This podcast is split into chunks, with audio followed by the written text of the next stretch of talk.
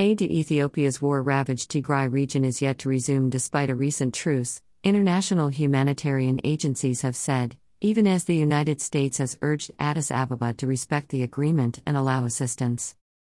Under a ceasefire agreement signed on November 2 between Ethiopia's government and the Tigray People's Liberation Front, TPLF, the party that controls Tigray, the federal government pledged to work with humanitarian agencies to expedite the provision of aid but it did not commit to a specific timeline and it has denied blocking aid.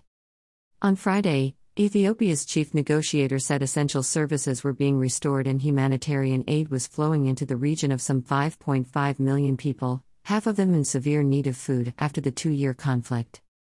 The two sides are currently negotiating the implementation of that agreement, including the resumption of aid deliveries. International aid agencies say they have been blocked from sending assistance into Tigray for much of the conflict. Three officials at international humanitarian organizations said despite the truce, their convoys were still waiting for permission from authorities to cross into the area. The U.S. Department of State's Bureau of African Affairs urged a swift resolution. Vulnerable Ethiopians in Tigray, Afar, and Amhara need aid now, it said on Twitter, referring to the neighboring regions affected by the war waiting urgently for actions to respect and implement the agreement. It also quoted the Ethiopian government's lead negotiator, Redwan Hussein, as saying during continuing talks in Nairobi that aid would flow unhindered by week's end.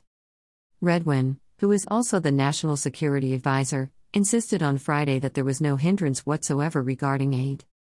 Aid is flowing like no other times, he said on Twitter, adding that 35 trucks with food and three trucks with medicine had arrived in the northern city of Shire and services were being reconnected. Another official familiar with the humanitarian situation said, however, Redwan may have been talking about Ethiopian trucks, while international agencies could not move freely.